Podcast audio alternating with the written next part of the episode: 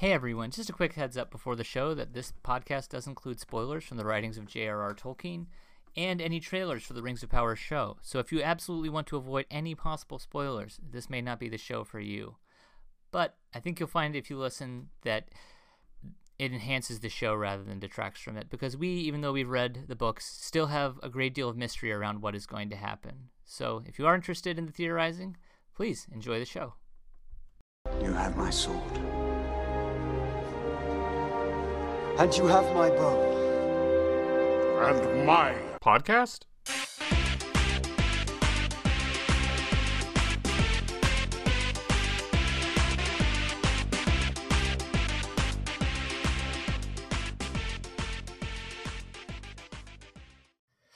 Hello, and welcome to the Pods of Power podcast.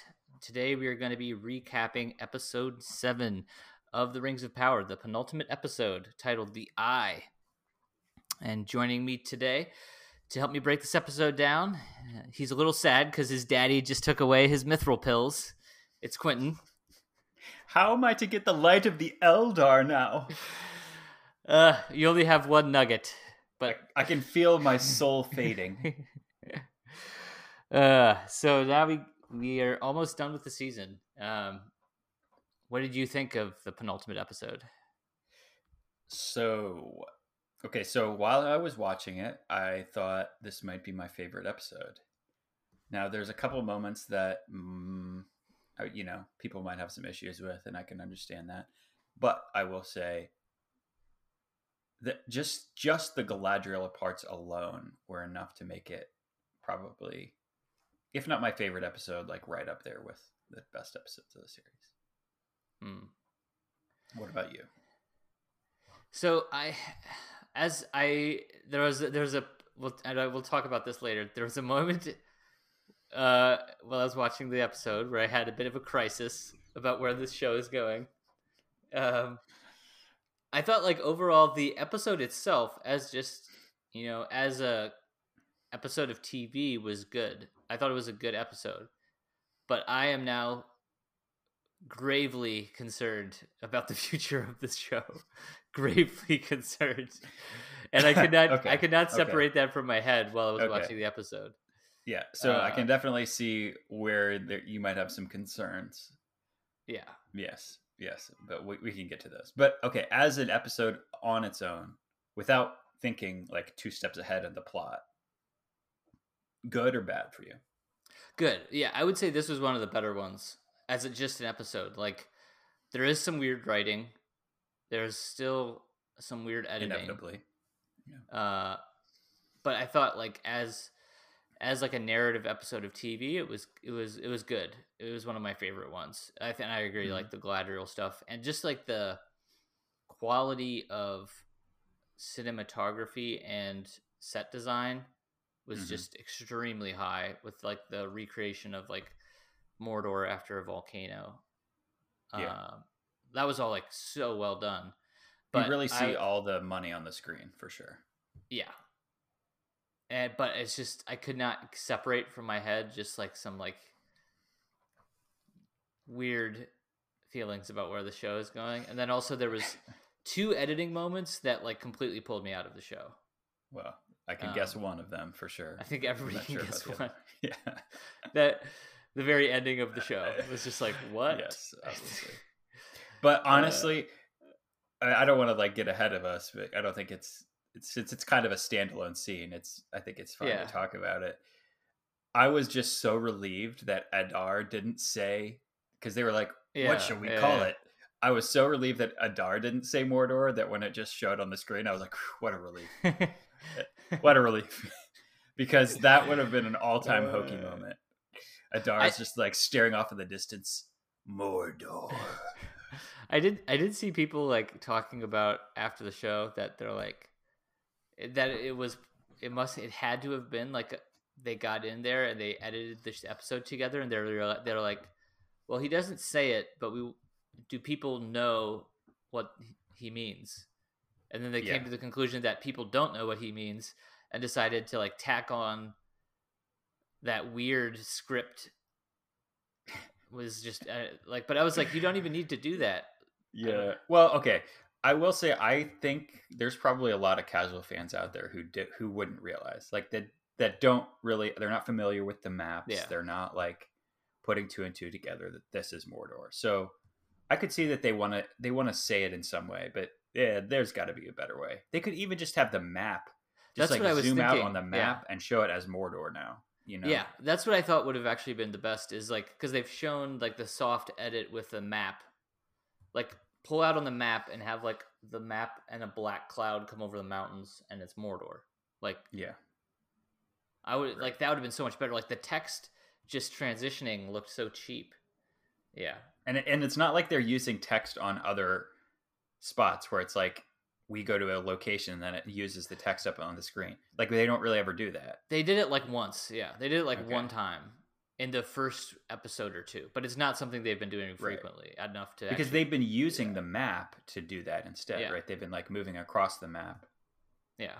So it was it was weird editing and i agree i'm glad i'm glad they didn't have adar say it because it would have been hokey and it also doesn't really make sense for him to call it mordor because he isn't the one who like named it mordor so exactly. Exactly. um but we can jump into so i think we'll jump into the episode and then after the episode i want to break down my concerns and just some of the my like this episode really exposed some of the the what i think are the weaknesses in like the writing of the show um how this episode interacted with like the previous episodes of the show i thought really exposed some like weak writing um okay. but we can just jump into it. So we can go through. I think what is probably both of our favorite storyline then, which is like Galadriel and Theo kind of spending most of the episode together. Um, so we get them. We get them waking up, and then they kind of go off by themselves, and eventually find their way back to camp. But what were your thoughts overall on this storyline? I definitely I liked it for the Galadriel part really only. I mean, I definitely enjoyed it as a storyline because of that. Theo himself as a character, I've never really like felt very connected to and I don't know how well he works as a character. But it was so nice to see Galadriel finally have some depth.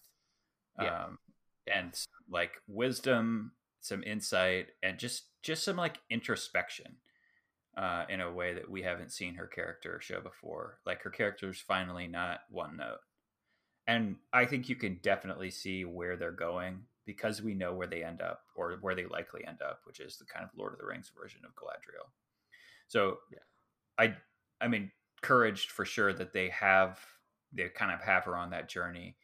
I do feel it's a little weirdly abrupt to have her be completely one note and then now like transition. Obviously, this is a major moment for her character, so I get why they're what they're trying to do there. But I think it's something that just kind of showcases a little bit of the weakness of the writing of the show that we never really saw introspection from her at all. Like it would have been nice for them to show her in some like pensive moments doubting herself Yeah, or something before this to give us an indication that she is not just like completely idiotic driven by anger Yeah.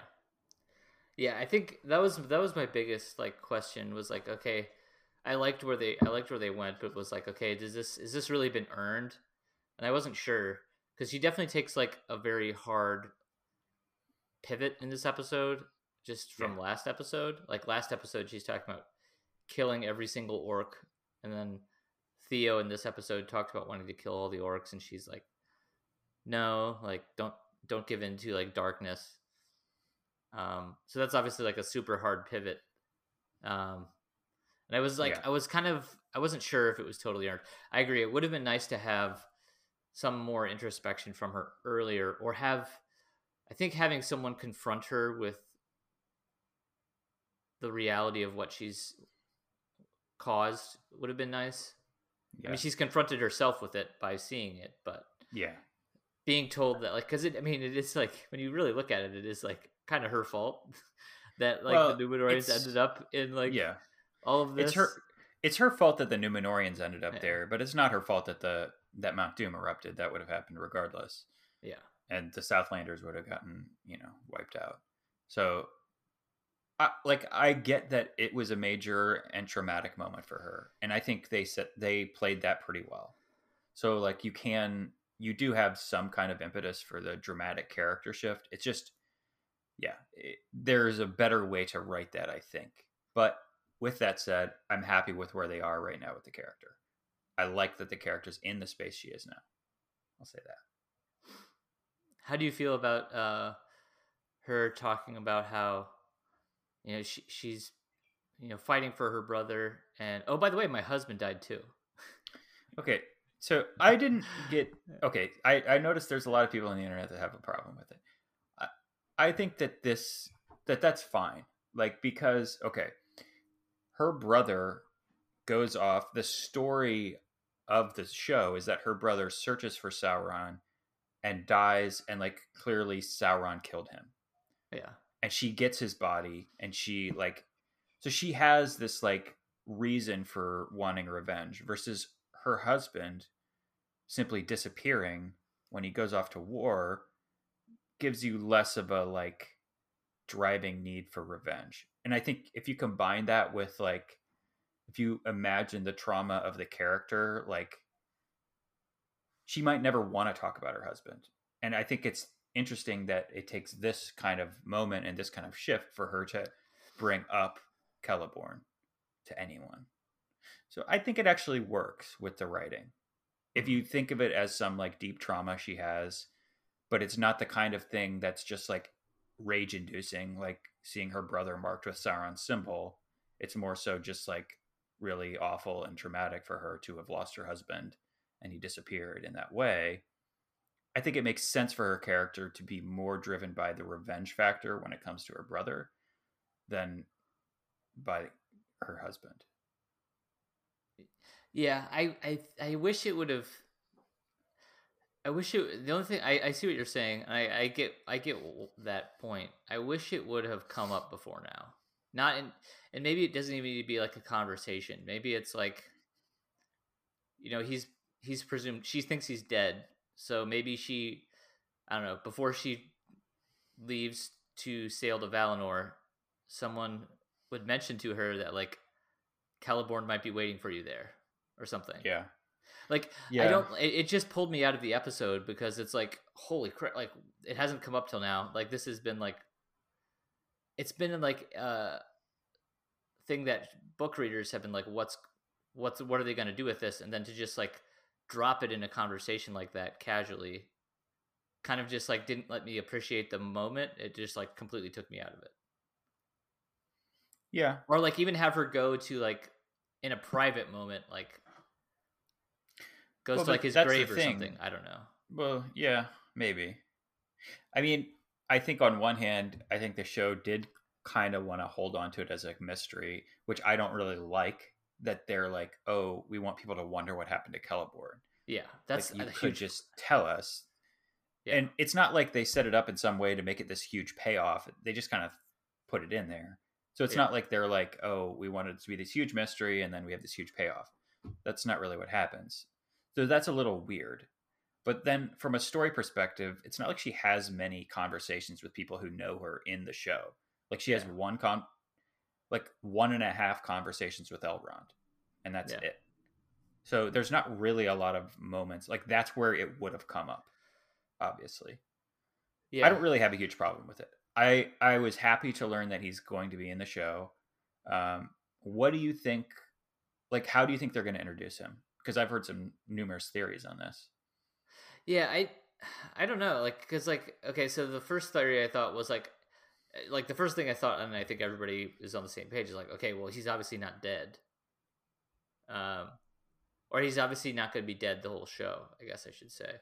Yeah. Uh, so my first thought was like, okay, he's like somewhere else in Middle Earth, but I honestly could not come up with a good explanation that would make sense for where he's been. Okay. My my my mind initially went to like, oh, he like got separated and like maybe he is like founding the the realm in Lorien now, and she'll eventually find him there. But then I was like, what kind of an asshole husband isn't yeah. looking for his wife? exactly. You know, so obviously that would not make sense. So I have two theories, right? One is that he is dead, and he's the show's replacement for Glorfindel. Yeah. which you know Glorfindel is getting replaced. Glorfindel, all the over the chronically place, so- substituted. exactly.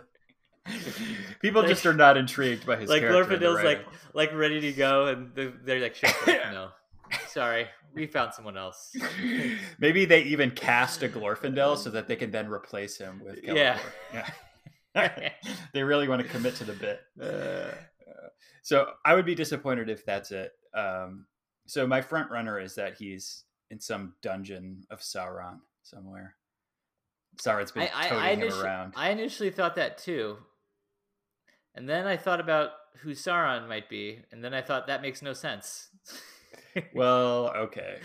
so then I was very No. confused. Okay. Uh, and So- then I thought more about who Sauron might be, and then this whole show started not making sense. Um, but we can get Okay, that later. but like I'm on like a hard edge oh of my god! if Sauron, okay, if Halbrand is Sauron, let's not get into any leaks or anything. If Halbrand is Sauron, the show is bad, and I would be horribly disappointed. So I am operating under the assumption that Halbrand is not Sauron because I can't really confront that right now. Yeah, So- I, if Halbrand is Sauron and he's, yeah, we'll talk about it later. But if if if if there if Halbrand is Sauron, then like if he's if he's if he's not being manipulative the whole time, he would have definitely said something about Celeborn to Galadriel. It would seem like, or somebody, or he would have come up. I don't know. Anyway, we'll talk about that later. But I actually think the most likely one is that they do replace Glorfindel with Celeborn. Um, Yeah, but I, I could definitely see that happening. which would be too bad. I mean, old Glorfindel just never getting to have his day in the sunshine. I know. I know. Um, but I, th- I, the one other thing I, I think this show is a little too addicted to like the mystery box.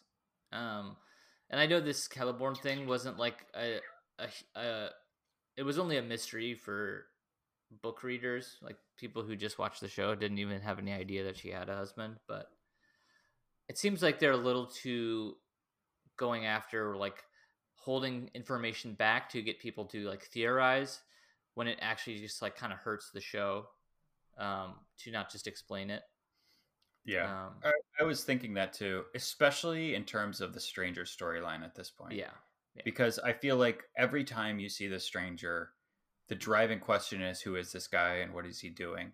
And so you just lose interest in his storyline as a storyline until you get to that point, you know? Like I don't Yeah. really care what he's doing with the Harfoots or whatever conflict happens with the mystics or whatever we're going to call them. Uh it's really just like I want to get to the point of knowing who he is so that I can frame him in terms of the story. Because like, where does he fit in the story? I don't know without knowing who he is. yeah and i'm starting to get a little concerned we're not going to get an answer this season or even see how it fits in with the rest of the story. I mean i'm assuming there'll be a big confrontation next week but i i'm starting to see a world where we don't find out who he is this season. I don't know. I would I, I would hope we at least get better hints. yeah. Maybe we don't find out exactly, but I would hope we at least get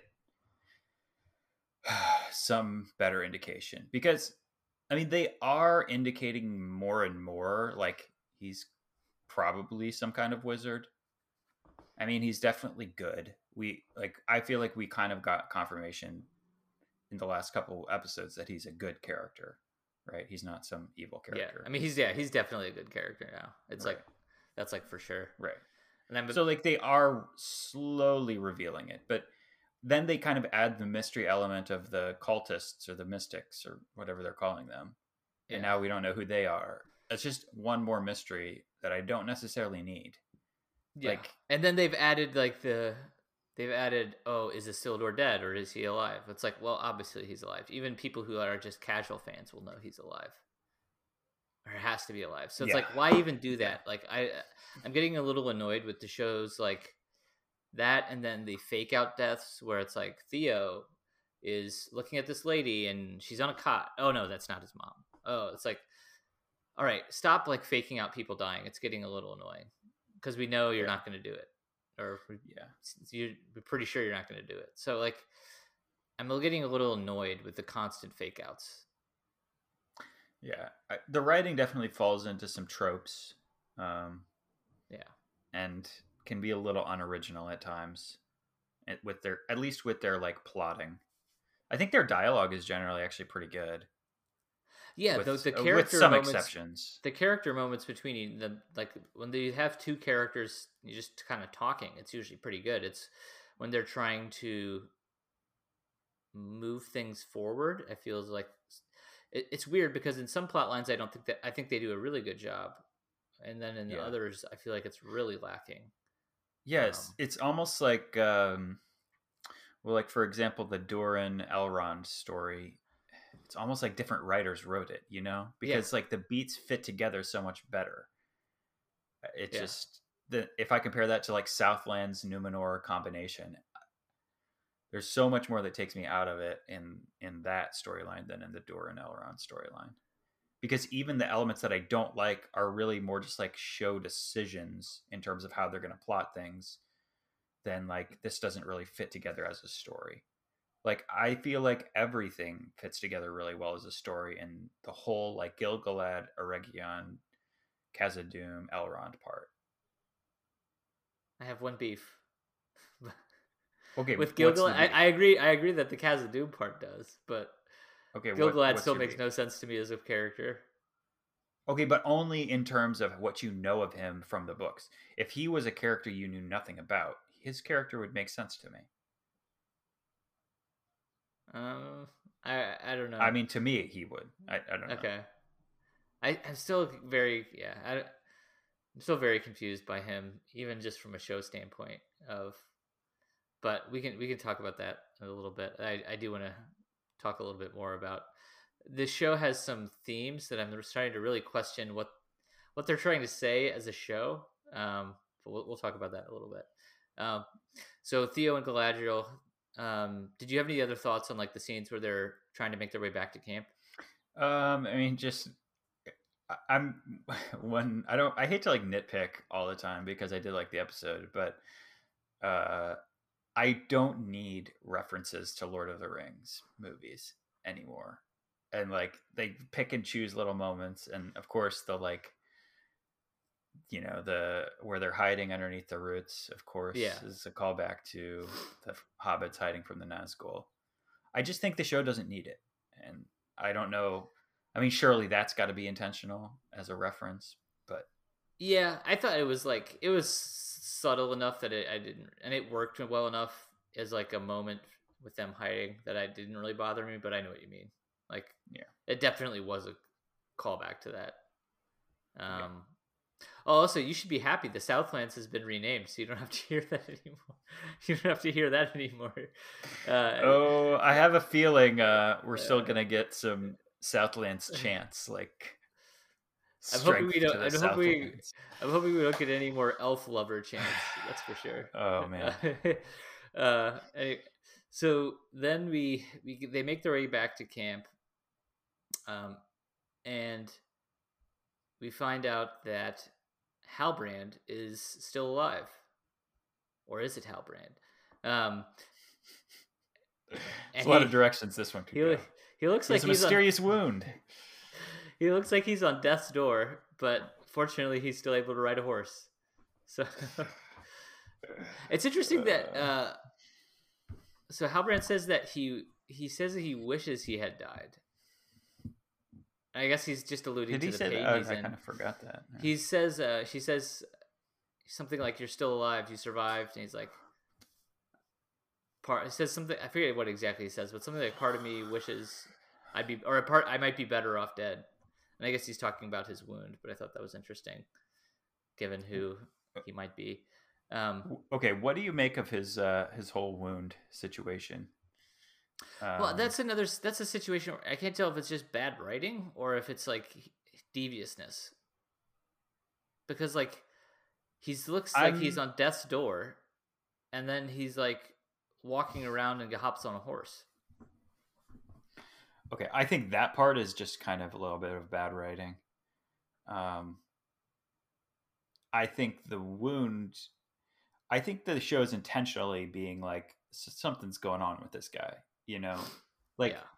they don't really explain. We just found him by the side of the road, wounded. Like I think the show has something they want to flesh out eventually. There, I think there's more to the story. There is kind of all I would say for now. Um, so, but yes, he uh, miraculous semi recovery, but he needs the elvish medicine. So, off to Eregion with you. How convenient. Um, I thought this was another example of like just like kind of weak writing, where like they should have just had a line where like Galadriel would say like, "Are you well enough to ride?" or something. Like the fact that Didn't she she doesn't say? She said, "Can you ride?" She did. Yeah, Huh. I I must have missed she it. does.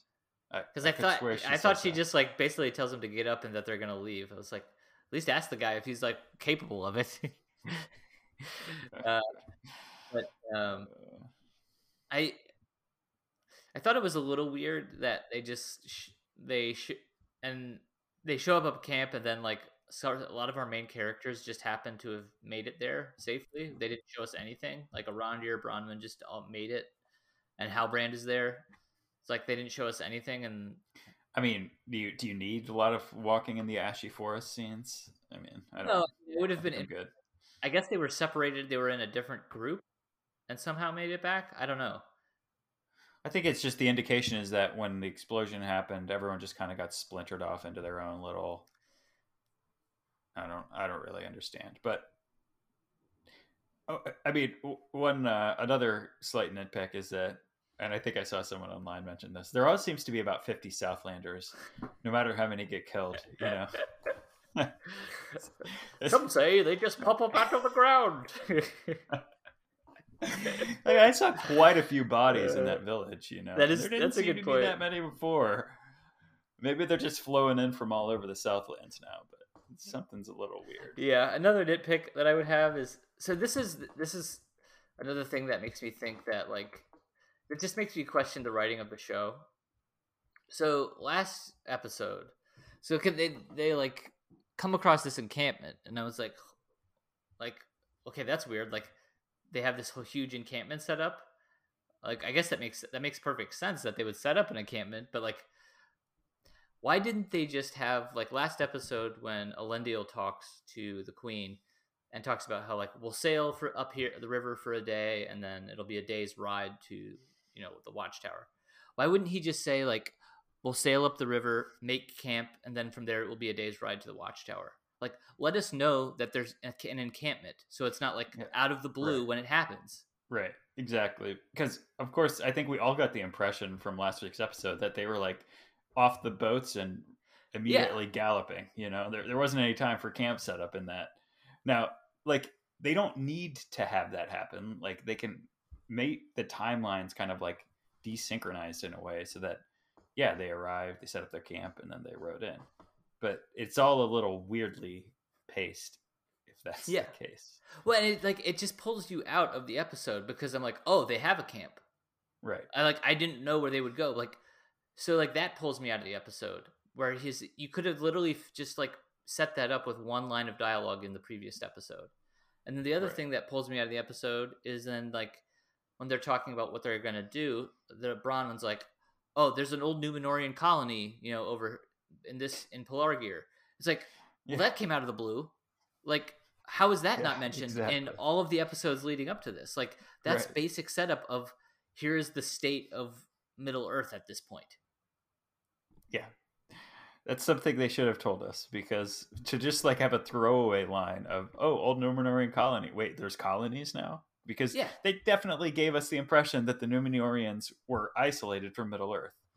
I mean, the whole uh, Pharazôn scene where he's talking about, you know, all this opportunity in Middle Earth. Like, if they already have colonies in Middle Earth, this wouldn't be such a great new thing for him. Yeah, I like uh, exactly. And like he he if there was a colony already there, why did he not mention it? Why would he not be like we can expand our footprint even further or something? Yeah, like right. he should have right. mentioned that they already had colonies, so we knew that. Not to mention, if they have a colony, why wouldn't they use that as their like base or like jumping off point, right? Like, They could go to the colony, get the horses and everything. I, Exactly. Yeah. it's tough. I mean, here's the thing. Like, this show is written so sloppily sometimes. They could show up and, like, next episode, and they could show up and it's like an empty town, and they'd be like, yes, the Numenoreans abandoned this colony centuries ago. And you'd just be like, okay, I guess that's true. But what, like, it just, things change so much from, like, what you expect from episode to episode. It's like, just yeah, tell us, like, let us know what's going on. yeah. It's yeah. Their world building is very much lacking sometimes. Like they don't really flesh things out very much, and then all of a sudden you have something happen, and you're kind of like out of the blue. This has happened. Yeah, it's like they write they write one episode and then they write the next episode, but they don't go back to the previous episode to tie in the decisions they made from the next one with the previous one. Right. So like everything feels disconnected. Uh, it's really f- th- that was really frustrating me from the writing. Yeah. what Um, did What did you think of the Ellen Elendil, Isildur's dead, Elendil's reaction, all of that? Uh, are you talking about when the queen is is saying like captain? Or are you talking about before when they're walking in the ashes? Uh, well, like when they first tell him, and he's like, "Where's my son?" All that, and then there's a later scene where he's like, kind of like turning away and like holding back tears. That was okay. So I said there's two weird editing moments. The scene where he is holding back tears was so bizarrely edited, it almost played like comedy. Because like he was actually doing a good job of acting, but they just like hard cut it so fast Yeah, that I was like, "What?" Like that was really weird. Like he sh- like they needed to hold on that moment for like a couple beats more Right. because it's just like right. captain and cut to him like making a face and hard cut to like next scene. Like Yes. like give that a moment to like breathe. That was Give them a moment for pity's sake. Speaking of references to, uh, that was a Isildur. uh, yeah, that was his, that was definitely a callback. That was weird. yeah, That was yeah. that was yeah. I also uh, rewatching the episode. I think the thing that trumps pyroclastic flow to me is large burning logs falling on human. Those are some pretty. That was a pretty big shed that collapsed on a Isildur. We don't know much about Isildur's burrowing capacity. He might he might be a digger. I'm just I'm, I'm looking forward to the next episode when we like cut to like Berek like lifting logs with his teeth. yeah.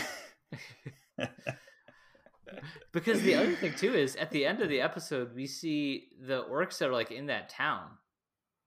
So I guess he's a prisoner? I mean maybe he escaped Well, before the orcs got there, but I don't see how he Berek- gets out by himself. Berek may have dragged him off, grabbed him Uh, with his teeth, and taken him away. I'm just I'm just really hoping we don't get a weird uh him washing up on the beach and having weird dreams, a la uh, Aragorn and the worst scene from the Two We just- Towers. We just relocate Isildur to the to the river riverbank. and like like a woman like comes out of the mist and he's like he's like kind of getting aroused and it's like it's his mom. It is a dream. Uh, and then his mom starts licking his face, and, and then it's Berek.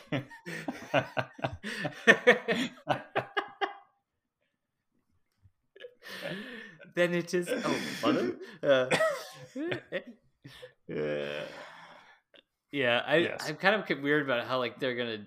I mean, maybe they'll just uh, like he'll just have escaped or so. He'll just be walking through the woods, but it's kind of weird. I'm weird how he would just get Yeah. out of that situation. well, and the the other thing that I mean, I'm interested to see where they're going with is okay. Now he's separated fully from the Numenoreans. Like they're going back to Numenor. He's Yeah. he's going to stay in Middle Earth for whatever. And I guess that's probably why they have the fake out with the death, you know, so that he ends up getting left behind, and then he can do whatever storyline they want for him in Middle Earth.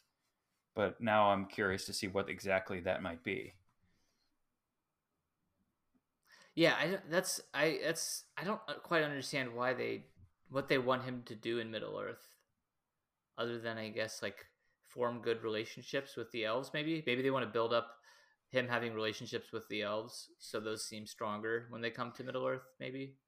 Yeah, but even that is kind of going to be weird because Galadriel's gone. Like it's not like he's going to travel back to Eregion or Lindon with Galadriel. That she's gone. She's Yeah, but I mean they have a whole season to do whatever. Yeah. I mean I'm assuming most of next season will be him in Middle Earth. I don't know. That's just an assumption. maybe a love triangle between him and Bronwyn around here. That's really what they wanted to set up. what if Isildur is Theo's dad? Actually, uh, but I, I, I guess I'm assuming next next season is going to be him doing stuff in Middle Earth, which I mean might be good. I would certainly not. think. depends on what they do. But yeah, he does have to get back to Numenor at some point because he's got important stuff to do there too. So yeah, but we've. I feel like that. You know, that stuff's not going to happen until like a couple three, seasons yeah. from now. So Yeah. probably spend a lot of next season in Middle Earth. So the one big point from this, uh, the Numenor stuff that I wanted to talk about as well was, so we find out that Míriel is blind this episode. What were your Mhm. thoughts on that? Um, it was fine. Uh, I don't know. I mean, I'm kind of curious as to why they did it, other than just they wanted something dramatic to happen. And they wanted some form of loss out of it, but I think uh, my my big question was: Is this kind of an easy way for them to get around the her being supplanted in power by Ar-Pharazôn? well, but what does the blindness have to do with it? Because I think Well, I mean, it makes her less capable of a ruler. Sure, but I think that I think what I'm expecting to happen is that they're going to go back, and Numenor is going to be under Pharazôn's thumb a little. Like he's going to have the major influence. He's going to spin what happened here as like this was what happens when you ally with the elves. All of that. I just don't know that. Well, see, I, I think it could go that way, but I also think it could go the other way of like Pharazôn being like, yes, we will go back and I will lead them. You know, like he'll be like, I will lead a, a giant force back to Middle Earth and I will take charge of this. And, you know, now then he is kind and then he So would, then- if, if he wins a victory, he comes back and is basically has the, you know, wherewithal to kind of do whatever he wants. But you would be saying then that he's not going to become king until after the expedition to Middle Earth. Well, I'm kind of wondering if he's ever gonna be, if they're ever gonna do the like forced marriage between him and her part. See, I think that's coming. I think that's going to happen. See, I'm not sure because to me the blindness, making her blind felt like maybe a cop out way of having him gain power without ever having to do a forced marriage. Was my one thinking, because that's a difficult plot line to do in you know like if for modern Yeah. TV audiences. So making her blind makes him his ascension to power easier without having to do a forced marriage. Yeah. I mean, we'll Which see. I think I would I, I find the forced marriage more interesting. But I was like, hmm, maybe this is a cop out way to get around that. Or not a cop out, but an easier way to get around it. yeah, it could be. It could be. Um, but any other thoughts on the Numenor stuff? I would say that pretty much sums it up for me as far as the the Numenor storyline. All right, so then we go to the Harfoots, where they uh, discover the the grove has been hit by a chunk of the volcano. Which I was actually happy that we. I mean, I, I talked about last episode that I wanted the volcano to have effects beyond just the Southlands, and I was happy that it did. I wasn't sure about the physics of that rock being. Or I, I guess we don't know how far it is being hurled, but I was glad it Yeah. did have effects beyond just the Southlands. Yeah. Oh, yeah. I had some trouble with the physics there because it's not like things are even ashy. Now, of course, you could Yeah. say wind, but boy, did that volcano hurl some some rock in a very specific spot. Yeah. Uh, I mean, I was, But- I, I, I thought it worked for. yeah. I was just glad that they tied. Honestly, I was just glad that they tied the Harfoots to something else going on. Basically, Yeah. Yeah. At this point, I'm a little I'm a little over the Harfoots. Um, I don't feel like I ever really needed them, and uh, I'll be happy to see them go eventually. I Here's think. my big question: Is Nori the worst thing that ever happened to the Harfoots? Nori know, was thinking, single-handedly has ruined them. boy like, did just- Nori screw them over when she said Yeah. hello to the cultists. Like that was a tough beat. I'm starting. I'm starting to wonder. This is what's going to be questions about like the thematic choices of the show. It's like, okay, is the lesson of this show just like shut up and do what you're told, or you like risk the lives of your entire culture? Because like Nori doesn't do what she's told, and like gets her entire caravan destroyed and puts everybody's life in peril. Um, Galadriel doesn't do what she's told, and potentially brings Sauron back, convinces Sauron to return to Middle Earth as a result. Um, so is the lesson just like shut up and do what you're told? like, is that the theme of Could the show? the lesson. Could be the lesson. Because Maybe that's I, the theme. I, I thought Gil-galad was wrong. I thought they were saying like Gil-galad was wrong when he talked about you know how like you know if you resist evil you could just spread it further. But the show is really you know saying that that, that might be true. I don't know. we'll see where they go. Uh, yeah, tough week for Nori. Uh, Yeah. is Uh, Nori Sauron? Well, judge, Maybe. Judging from the episode eight preview, you can't rule it out. We have probably the most Sauron-y look of any character so far. Yeah. Uh, but anyway, so this episode we see uh, Gandalf trying to heal. The, I'm sorry, Meteor Man trying to heal the tree, uh, and then the the priestesses come after him and destroy the village. Yes. Uh, was that so? I have to ask: Was I the only person that was getting extremely Gandalfy vibes from this episode? Honestly, I didn't really get Gandalf vibes at all. Okay. I To mean, me, I got episode- certainly like magic-y, wizardy vibes, but not necessarily Gandalf in any Okay. particular way. because to me like this episode very much read as like them trying to do a explanation of like here is why Gandalf has always had an, a, a tight bond with the hobbits. That's kind of Well, how I mean, I me. I wouldn't necessarily say that was anything particular to the episode. I would say if you're reading it that way, I mean, the whole series would give you that vibe, right? I mean, Yeah, it was just I, I think it was kind of the way they did him like part parting from them. It was uh, like yeah. oh like this is like they're trying to do like this is the origin of Gandalf's love for the hobbits. I mean, I'm really ho- I, it's I'm really hoping that's not the case, but I'm getting Yeah. I'm starting to get more concerned that it's Gandalf. Yeah, I'm still holding on to hope. I mean, that it's not. We'll see. Um, what did you make of the the stars? Uh, the mention of the stars by Sadoc. Sadoc says he gives him the map and says uh, the Harfoots haven't seen these stars in like over a thousand years.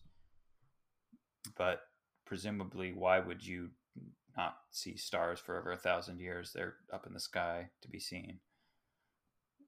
Yeah, I don't I I'm still very confused by that part. I'm still a lot of it still confuses me because I don't quite understand what the priestess's interest in all of this is. I don't understand I don't really understand anything of what's going on. And I'm really hoping we get an explanation this season cuz like Okay, I'm still at a yeah. complete loss about like what is what Yeah. why is this relevant to the story? I mean, my guess would be that we will at least get an explanation for what the those people are up to, what the priestesses are up to, what why they're after the stranger. We'll get something, some kind of explanation, either for the stars or for the stranger. Something's gonna gonna happen. Yeah. but because I'm really curious, like who are those people? Are they just Sauron's like acolytes? Are they something else? Obviously, Okay, they have so some here's- kind of power. Yeah. So if they're Sauron's acolytes, then that would mean that Sauron has to have been kind of kind of observing things from behind the scenes for a while now. I would assume. Yeah. Like he's been kind of pushing things because I mean, when you get down to it, there's two possibilities. Either Sauron is behind the scenes and he's been kind of moving these pieces around. And that makes a lot of things make sense. Or Sauron has been on screen and he's just been a mopey human Well- for the whole time and now nothing makes sense. And this is why I'm telling you either Sauron is not Halbrand or the show is just trash because everything that they have done, including their mentions of Sauron, right? What have they said about Sauron in the show, right? We know he was Morgoth's lieutenant. Yeah. We know that he was kind of the next Dark Lord afterward. We know from what Adar said that he devoted himself to healing Middle Earth, but by bringing things into order, right? By like kind of like using power to kind of impose his will on the world, and that there was something missing from his his formula. He couldn't quite accomplish what he wanted, and then he disappears because Adar says he killed him, but obviously he's not dead. So, okay, and then we have these kind of dark, evil people, and like when the show goes evil, it's affiliated with Sauron. hmm Okay. So at no point does the show say Sauron might be like wandering aimlessly or he might be reconsidering his options. Like He might be on a the show never never gives you any indication. But what they do give you is they give you every reason to believe that he is behind a lot of the things that are going on on screen. He Yeah. is the mind behind, you know, these priestesses. He is the mind, maybe even behind what Adar is doing, despite what Adar might think.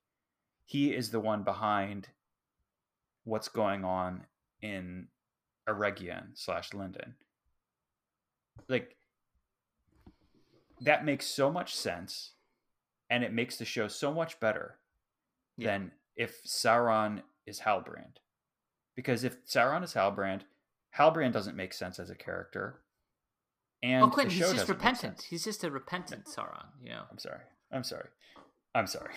a, It's a repentant Sauron who made some extremely baffling choices. Unbelievably baffling choices. Yeah, Uh, uh, it- yeah. There's so much explaining to do if he if Halbrand is Sauron. There's so much explaining to do, and there's so many scenes that they shot with Halbrand that are just like completely baffling as to why would you shoot that? Or why would you give him that line of dialogue if he's Sauron?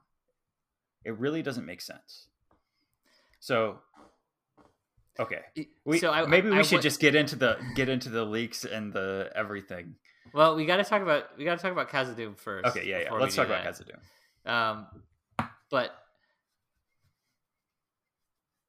all I'll say just briefly on that is I really want what you're saying to be true. But if we look at it from a macro standpoint, we have Halbrand, who is a man who likes to forge, wants to exploit other people's weaknesses, has a mysterious past, and has influence over our Pharazôn, and is now headed to Eregion. No, okay, hold on. But you're cherry. all I'll say. That's the thing. I, I know. You're I'm cherry. sorry. I could I could pick a bunch of other facts that are like this guy's not Sauron. Okay, yes, I, I agree, but all of those are things that are are not very subtle clues toward him being Sauron. I don't want it to be true. I'm just saying those things aren't were not very subtly placed, uh, and it would lead could lead you to believe that. So that's all. We'll talk about this. We can talk about this more, but Yeah. um, let's talk about I have I have a lot of thoughts on on all of that. But, Let's talk uh, about okay. um, Elrond and Durin stuff.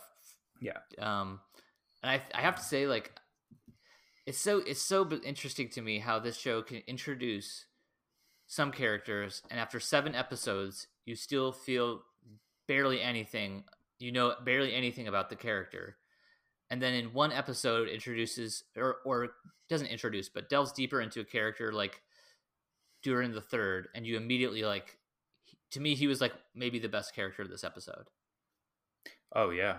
I I was I don't understand how those two things exist in the same show. yeah, I'm a little puzzled, like you said, by their decision to really not feature him at all.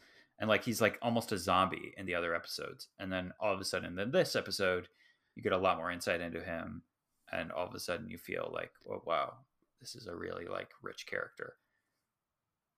And I thought that was like amazing stuff. The the scenes between the Durins, the scenes with Durin and Disa, the scenes with Durin and Elrond. I thought that was some of the best stuff the show's done.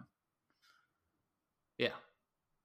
Yeah, I think I agree. I like it's so I don't understand how those how they can have such strong writing on one side and then have like such weak writing on the other because yeah, the the Durin stuff in one episode they gave me like I I under I understand a lot more about that where that character is emotionally and like his motivations that or like where he is as a as a character than I I do under like someone like Bronwyn who's been on screen for seven episodes. Um, yeah, yeah, very true, very true, and like so much of what I think of this episode is going to be tied to where they go with the story. Yeah, because there's an interpretation of what happened that I love. That like, okay, let's say that. So my theory my working theory is that the mithril being the element to save the elves is a lie from Sauron. And that the only real tie, like the reason that the mithril healed the leaf is because that's how Sauron set it up. Because Sauron's end game is not to like poison the tree in Lindon, it's to gain the trust of the elves and get them to do what he wants. So, of course, whatever magic he's using is going to like give them some evidence that oh mithril really works for this so like Yeah. all of that works and then you add the element of Durin the third is like this old wise king who understands both that whatever is happening to the elves is happening because that's the way the Valar have determined things, or that's the way Eru has determined things, and that it's not the place of the dwarves or the elves themselves to try to like manipulate events to save Mhm. them from something natural happening to them, and that mining for mithril is something that's dangerous and something that like there's these warning signs about. So like all of that really works well in a certain interpretation of the show. But of course there's the other interpretation of the show where the mithril magic is real and where Durin the third is just being a dick and where Durin the fourth is going to overcome what his dad says and help save the elves. Or something here's to that extent. yeah. Here's where I'm really struggling with it because, on one hand, the show is is not subtly telling us that Durin the third is right. We literally Exactly. saw him throw the leaf down, and there's a Balrog down there. Yeah. So like, he's clearly right that you should not go mining after the mithril. Like that is like I don't see how they could backtrack off that. Like that is the correct thing. Like Durin the fourth is to me it's what the show is saying is like Durin the fourth is being power hungry and young and doesn't realize that his dad is right. Um, yeah. but then, like I, I'm like I like that.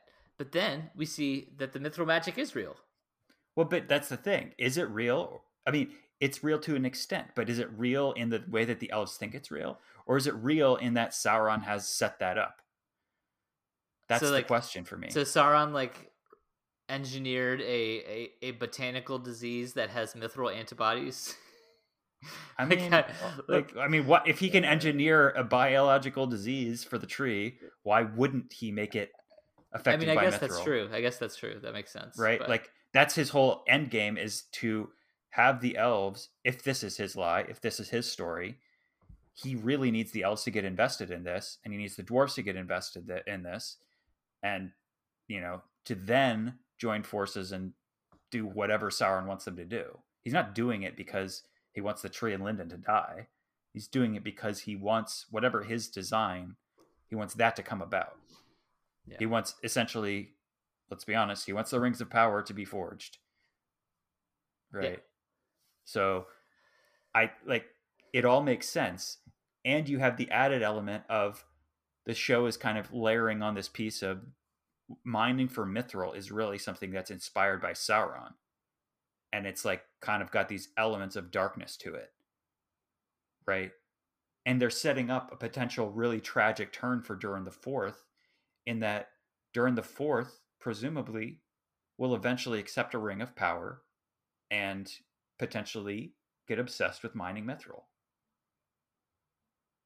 right? I mean, I I- that's what I, I agree that that is a good arc, but that's I- a really well written show, and I- I, I- just I have massive questions about whether or not that's what's going to happen. okay. So But, I okay, mean, so- that's why that's so much hinges on episode eight. This Yeah. show becomes either a really good show, like above average, well above average, or it becomes a really bad show. I've never s- I've never been in a in a position where a show can just hinge so dramatically on one episode. Yeah.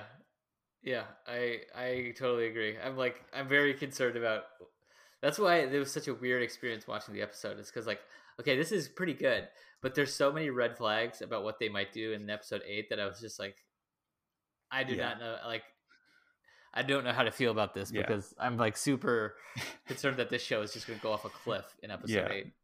Um, Okay, what do you make of uh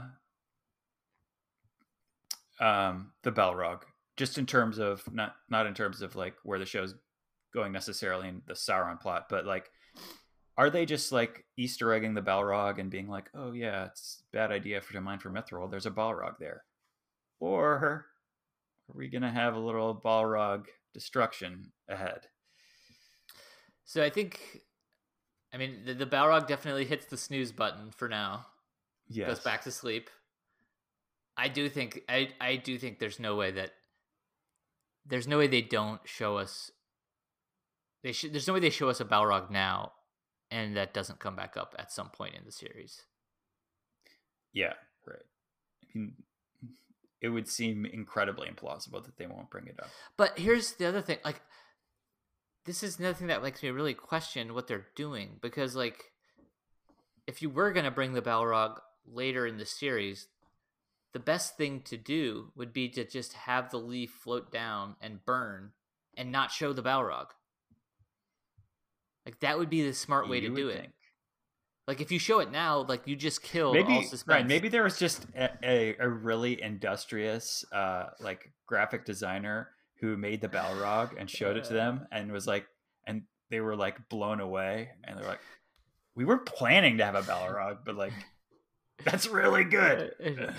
Well, that's what I'm wondering. I was like, do they did they just want like a trailer shot? Because like I don't understand. Like, just have the leaf float down and have the leaf burn. That sets it up perfectly. Like we know Yeah. something is dangerous.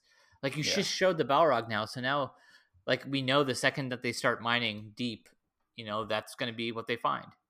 It would certainly be really weird if the show never showed the Balrog again. What if we check in with him every episode, every season? Still asleep. It's like an episode seven thing. Still asleep. Still They asleep. think- I mean, it's it's like, also they super like weird. throw like lighter and lighter objects to see if it like disturbs him. It's like a feather. yeah, It's- Uh, it's super weird too that um, there's this giant shaft of mithril, right, with an open bottom Yeah. where the where sleeps the Balrog. He is disturbed and awakened from sleep by a leaf. And yet Yeah, I'm that's supposed to also, like- believe that there's thousands of years of mithril mining ahead without him waking up. well, and like, does every Unless si- every single like, every single time like a rock breaks off and falls, he like gets up and he like rah. I just, I just, I just realized, right? We could be in for Durin the Fourth's silent mining of method. He's, he's got silent vacuums and tiny padded Uh, hammers with which they mine the mithril.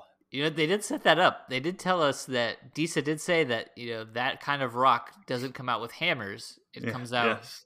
You know, you have to like pry it out. You know, you don't just chisel.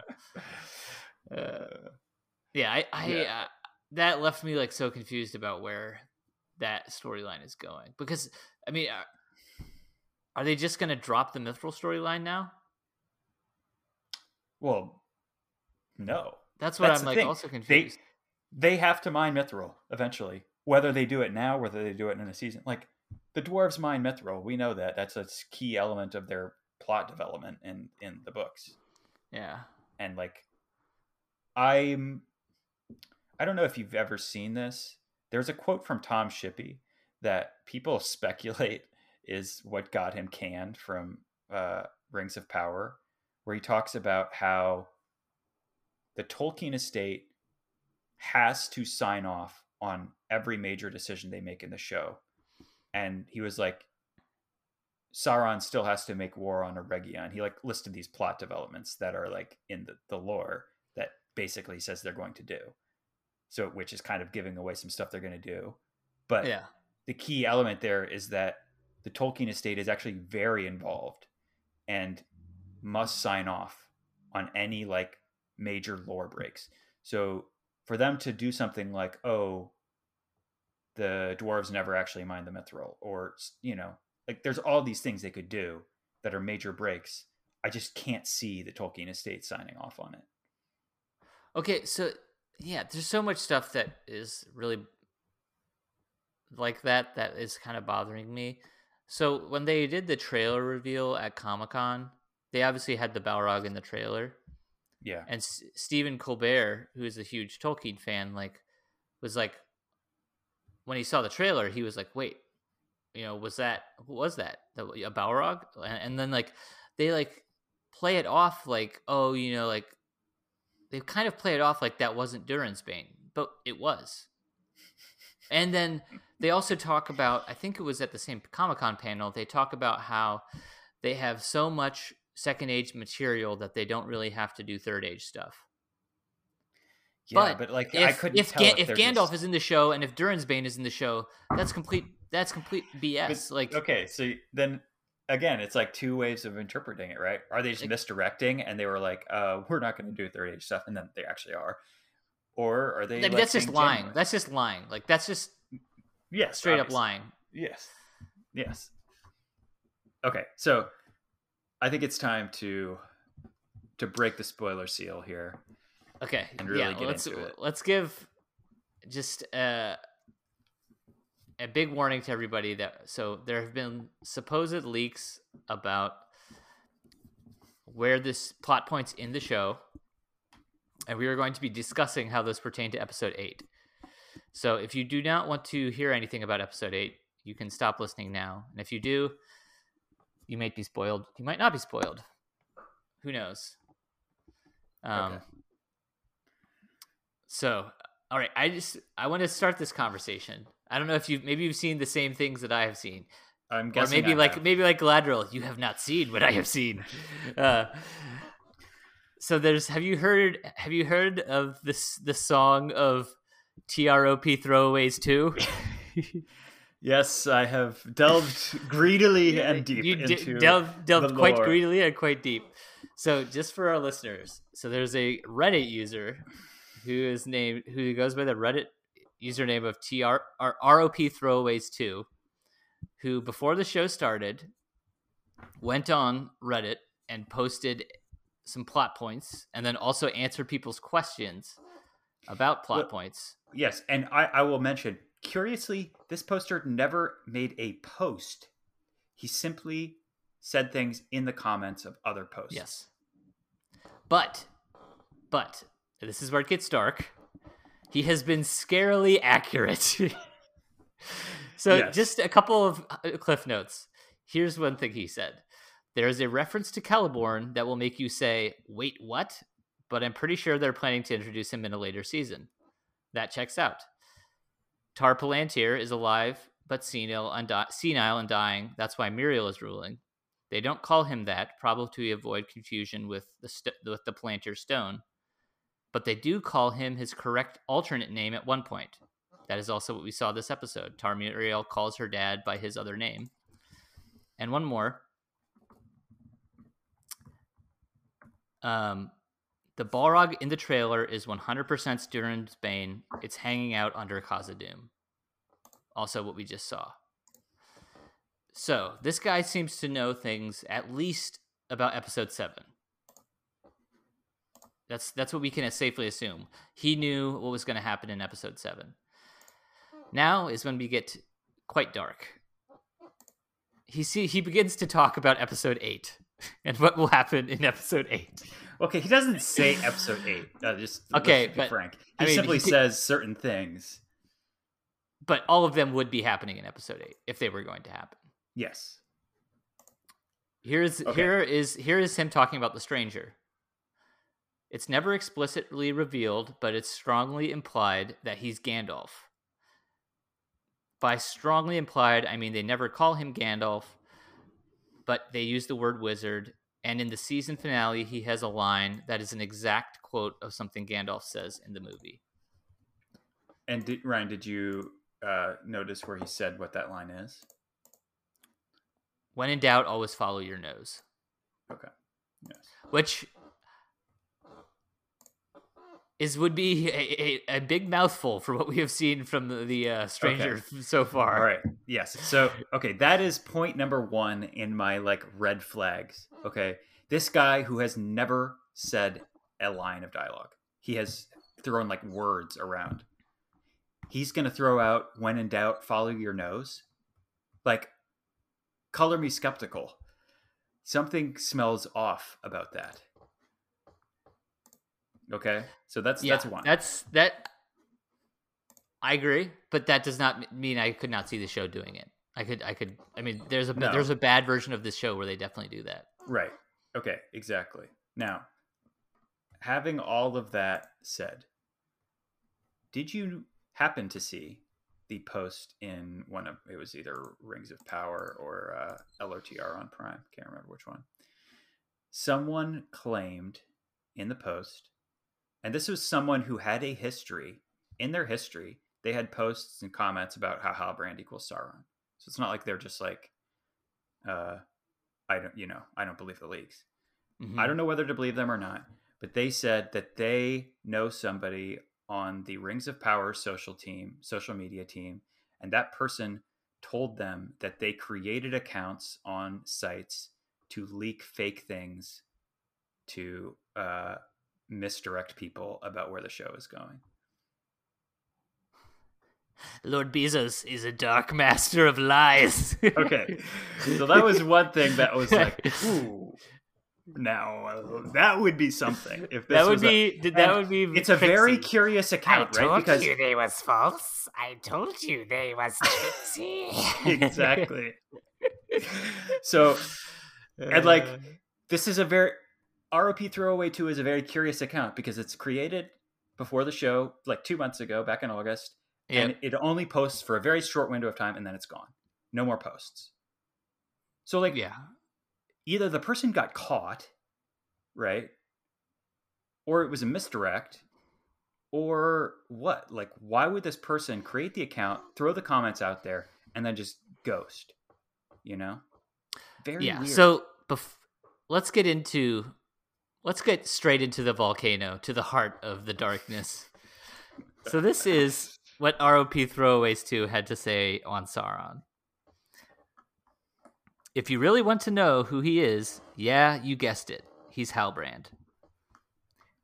In the season finale, Galadriel figures it out and confronts him, and he has a really badass line that I'm not going to spoil, even if you ask me to she realizes he is Sauron himself, and they have a sort of Vader slash Luke join me never moment.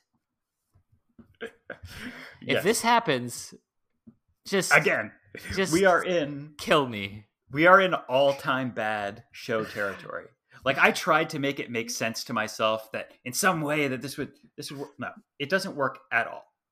And to make it even worse, there's little crumbs that we can piece together from the combination of promo shots and the trailer. Okay. So we know. Hang on.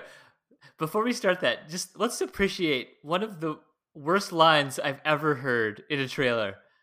And I, I quote you the words of one Gil-galad The great tree is all but bleeding leaves.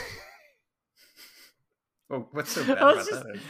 I'm just like, it is it's all but bleeding leaves? Like, what does that mean? I think he's saying the leaves are falling. I don't know. It sounded so it's corny not... to me. I thought it okay. sounded so bad. Okay. All right. Let's reset. So, here's what we here's what we basically know. Okay? We know that Halbrand and uh, Galadriel make it to Eregion together to Ost-in-Athil because yeah. we see in the trailer shot them galloping on horseback. She's still in her armor, and he, or what I am assuming is him, slumped over the horse, which totally makes sense with his wound. Somebody is very Yeah. much slumped over yeah, the front of the that's horse. That's what I mentioned last and week. And is Yeah. riding into Eregion. So whatever moment between be- happens between them does not happen on the way to Eregion. Okay. Two, we know that we see the shot in the trailer of Galadriel coming up out of the water with her knife. How do we know that's Galadriel? Because we see a promo shot of her in that same costume, which Yeah. presumably she puts on when she gets to Eregion. So she has some kind of confrontation in Eregion with something, which of course also fits with the trailer shot of some tower in Eregion exploding. Or maybe that's just an accident. Who knows? Something happens in Eregion. Okay. But here's the thing if Halbrand is Sauron, that means that this Vader join me whatever moment happens in Eregion, and that they likely have some kind of fight in Eregion. Well, what does Sauron need to do in Eregion? He needs to gain the trust of literally the entire kingdom and forge rings of power there. What are the odds that if Galadriel's there and she knows he's Sauron and she's fighting him, how in the world do you square that circle as a writer? I, there is no conceivable way to make it make sense. Yeah. I- and and we have to have Celebrimbor, an elf who is like clearly this guy is pretty arrogant and pretty into himself. Why in the world would he trust a random man of the Southlands, no matter how smart that guy is? Well, that that is like yeah. any That's sense. like the thing that makes no sense. Like, oh, this random dude from the Southlands shows up and suddenly knows how to like forge stuff. yes. We- Um, we, have we also have we have in the ROP throwaway to uh, uh, comments we have he's he says he does meet Celebrimbor he referring to Halbrand and very pointedly uses the word gift in their conversation. I I am aghast at the idea of Halbrand's getting there. He's like on death's door.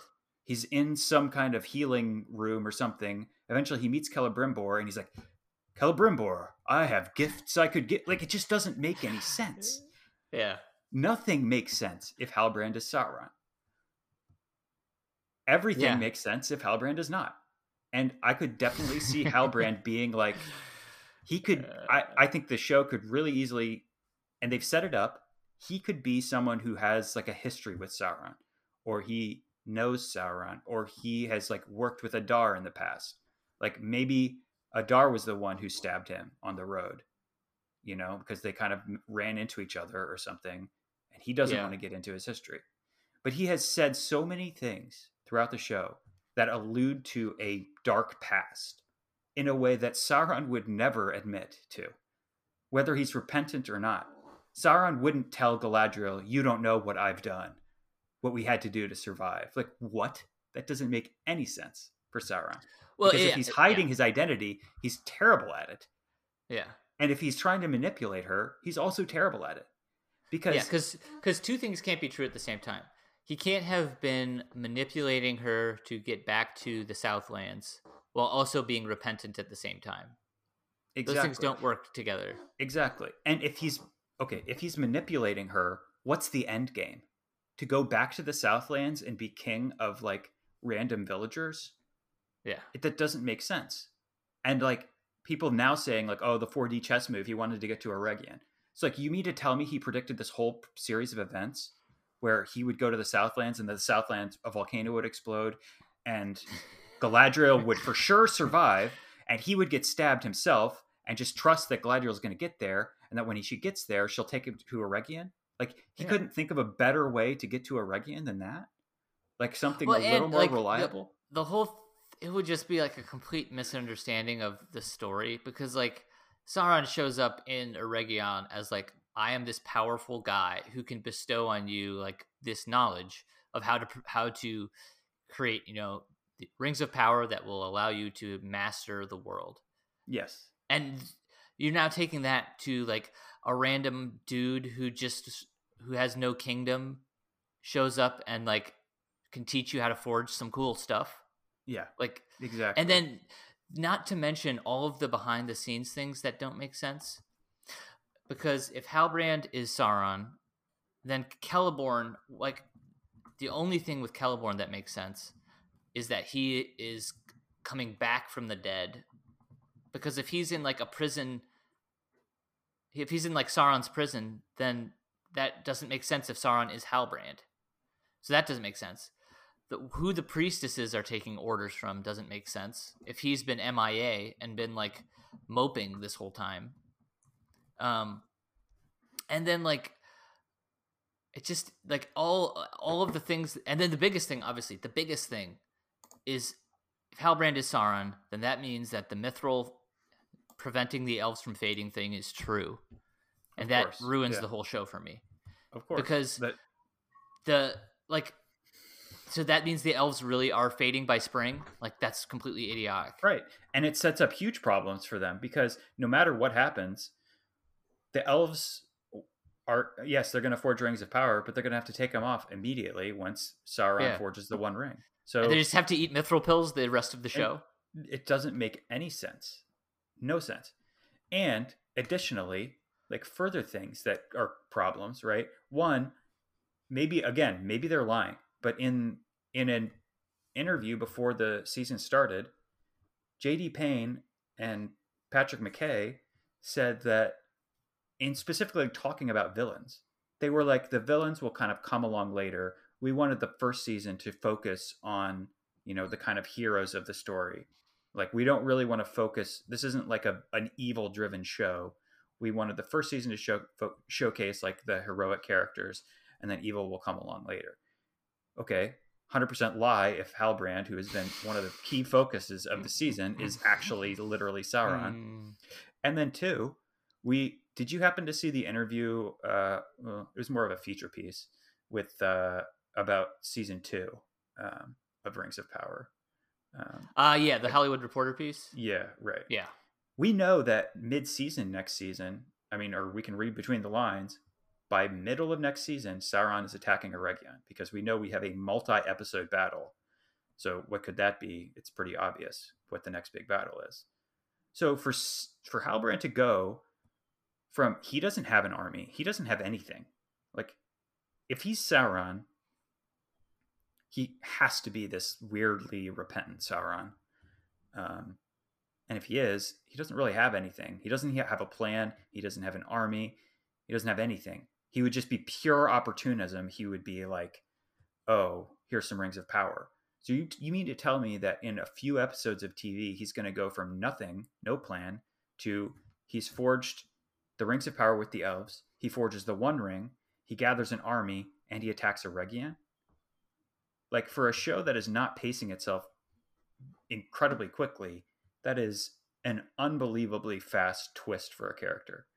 yeah And I have no idea how you would accomplish it. yeah i i there's so many like there's just so many things that i would not understand and the other thing too i think like there's been a lot of people that are like really pushing like oh like there's these lines in tolkien's books where you know he talks about how sauron tried to thought about you know repenting and turning from his evil ways and that's what the show is doing. But it's pretty clear that what sauron was thinking of doing was like i can fix things on my own. I like i can Yes. fix things. I can set these right. It wasn't like he was repentant in like i'm gonna go mope on a boat. Yeah. it was like i can use my power to set things right and that's ultimately always his downfall is like he he relies on his own power too much. He thinks too, too highly of himself Right.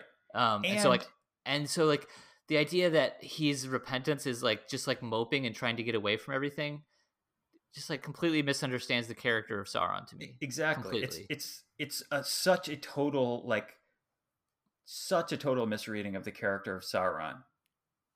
And the show seems to have nodded at the Tolkienian understanding of Sauron, right? That he wanted to heal things by bringing things into like perfect order and like under his power. So like they've already mentioned that. And the writers seem well the showrunners at least really do seem to have an understanding and an appreciation of Tolkien's themes and the way Tolkien wrote. So for them to go this route would be just it would be so bad. I can't even imagine how bad it would be at this point. yeah I when I first found the Rings of Power throwaway 2 account, I was in a When I- dark place. When I texted you, I was said, in a dark place. When I texted you and I said that episode left me in a very dark place, it was after I read that. I was like, "Oh, Oh, my yes. god, you've got."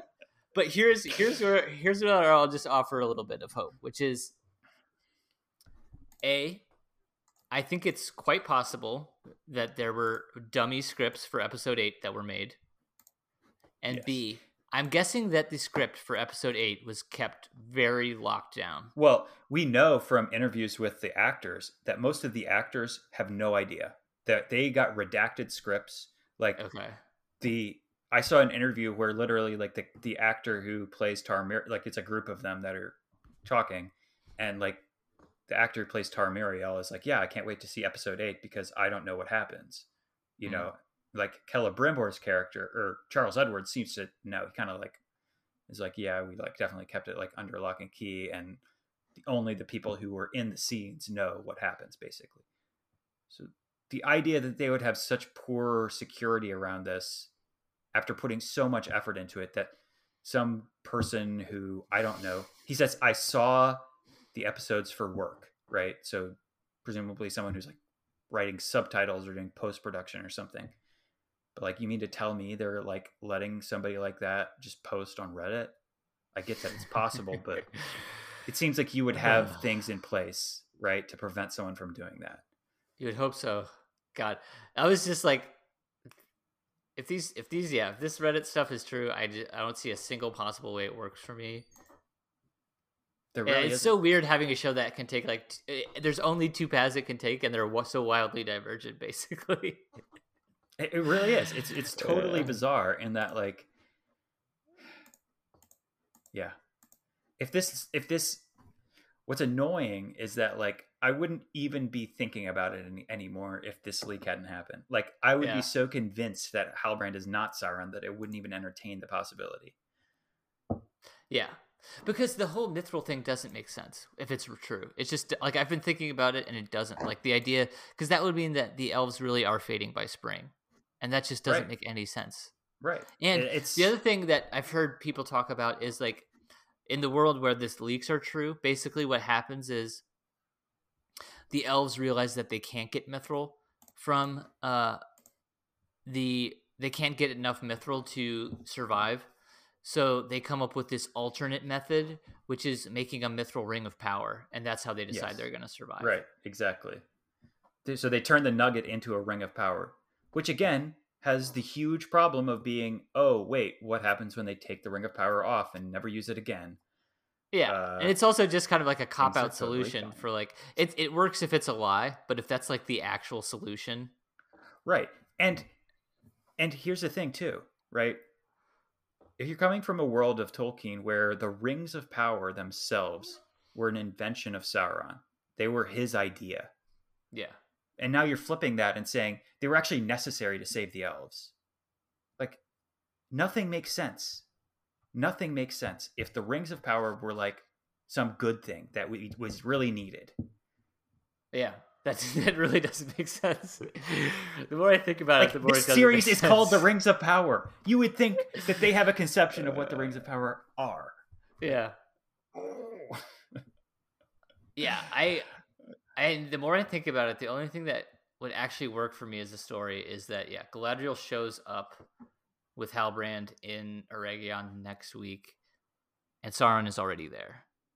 right Yeah, and presumably like galadriel is going to if if sauron is there and my guess would be if that's what happens nobody is going to realize who sauron is but we will get some kind of reveal that like tells the audience this is sauron right celebrimbor will introduce somebody or somebody will oversee something something will happen Well, it seems like Galadriel's fighting somebody, so I'm wondering if that's what that is.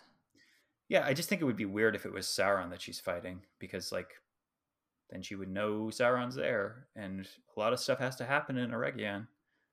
You know, Yeah. Uh there is the whole there is the one factor that I think could play into things is nobody knows. No, none of the elves know that Galadriel like did jumped off the boat. So maybe that kind of makes her a bit of a pariah that she like disobeyed the order is the only thing that like Celebrimbor tries to sideline her because he views her as she's getting in his way and she can use that as leverage to like kind of push her out. I don't know. Yeah. Like she pushes back on him and he uses that to push her out basically. Yeah. I mean, I could definitely I think it would be definitely fitting if she like sniffs out that something's going on and that something's wrong. I just think it would be a little weird if she actually literally knew, oh, that's Sauron right there. And Hmm. she doesn't like this woman was willing to like wreck anything to get Sauron. And if she Yeah. knows where Sauron is, like she's not gonna like let that things happen. That's you know? true. So, one other thing, like last thing that doesn't make sense, is that if the show was, we know, right, that they were incredibly secretive about episode eight and about the key reveals of episode eight. Okay, how does it make sense then that whenever there's interviews with uh, Morfydd Clark and uh, Charlie Vickers, they are just constantly dropping hints. Like, like they ask Char they ask them what their favorite moments are for their characters, and Charlie Vickers says episode eight, but I can't tell you why. Like, okay, well that's clear what you're alluding to. They ask uh, Morfydd Clark about the moment between her and uh, Halbrand in episode six after the battle, where they're kind of like connecting and whatever. And she goes, "Cosmic tension." Like another massive hint. Like they wouldn't be dropping hints like this if this was something that they were desperate to keep under wraps, in my opinion. It's just too weird. Like it's such a conflict. Hmm. Yeah. On the other hand, they would be dropping hints like that if they were told to drop hints like that, you know? Yeah. I mean, here's the thing. The show definitely wants people to be theorizing this. That is one thing that is unquestioned. They, so But- whether or not they're doing that as red herring or whether or not there actually is true is still up in the air, but they definitely want you to be thinking this. They definitely want people to be theorizing that, yes. Um, But we'll see. We'll see what happens. I can't wait for Friday now. I'm, I'm just like dying to know. I I might be in a very dark mood. I, I mean, I'll either be in a great mood or an incredibly Uh, bad mood after yeah. watching that episode. I don't know Um, what's going to happen. Here's the other thing, just one more thing that I, why this would make it really bad is because think about if if he's Sauron, think about what that means Galadriel did. If Galadriel just sails to Valinor, everything is fine. But instead, she drags Sauron back to Middle Earth, helps create, or is there to like when Mordor is created, and then hand delivers Sauron to Celebrimbor to forge the rings. She literally, like, She literally like causes takes- all of this yeah, stuff yeah, basically. exactly. She, like, what? Okay, if he's Sauron, where was he going on that boat? Like, Yeah. they really would have to explain that because it just makes no sense. and why did he take that pseudonym? Like he doesn't know he's gonna run into Galadriel. Why Well, does he right, take that? like, Like, yeah, why take yeah why take the sigil of the of this king of the southlands like clearly he'd have to kill somebody or something for it or picks it up from a dead guy like you said maybe but if he's going to do that and then be like oh i don't really want this i'd rather just stay here and be a blacksmith what's the end game there sauron because the move of taking the thing is clearly like this 4d chess like manipulation move and yet, if Galadriel hadn't pushed him, he would have just stayed in Numenor. yep, yeah. Well, on that optimistic note, we can head into the finale. Again, this show's either really, really bad Uh, or it's good. So there's really no middle ground here. yeah, it's. I can't imagine if yeah, I just can't imagine what some of the fan base is. It's like- it's- explode it's really- It's really too bleak Uh, for me to imagine yeah. at this point. I mean, if that honestly, if that's true, I will watch season two, but I am out on the show if that happens. I mean, the show would have to massively redeem itself in season Yeah. two. I have no idea how it would do that, but to me, season one would then become like. I mean, we're talking like Game of Thrones season eight level of awful. like we're talking Brand the Broken here. Bran the This- Broken, That's yeah. what we're talking about Yeah. here. who has a better story than Bran? It might be worse than Brand the Broken, actually.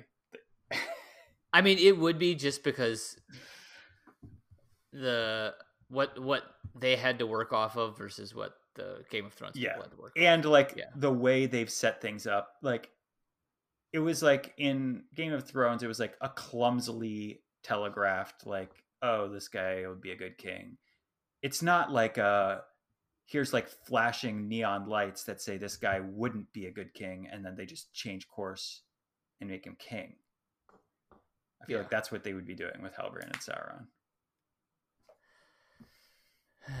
All right. Well, we will talk to you all next week. Hold on to the light Who knows what the mood will be? Hold right. on Talk to you all next week. Goodbye. bye now and ever come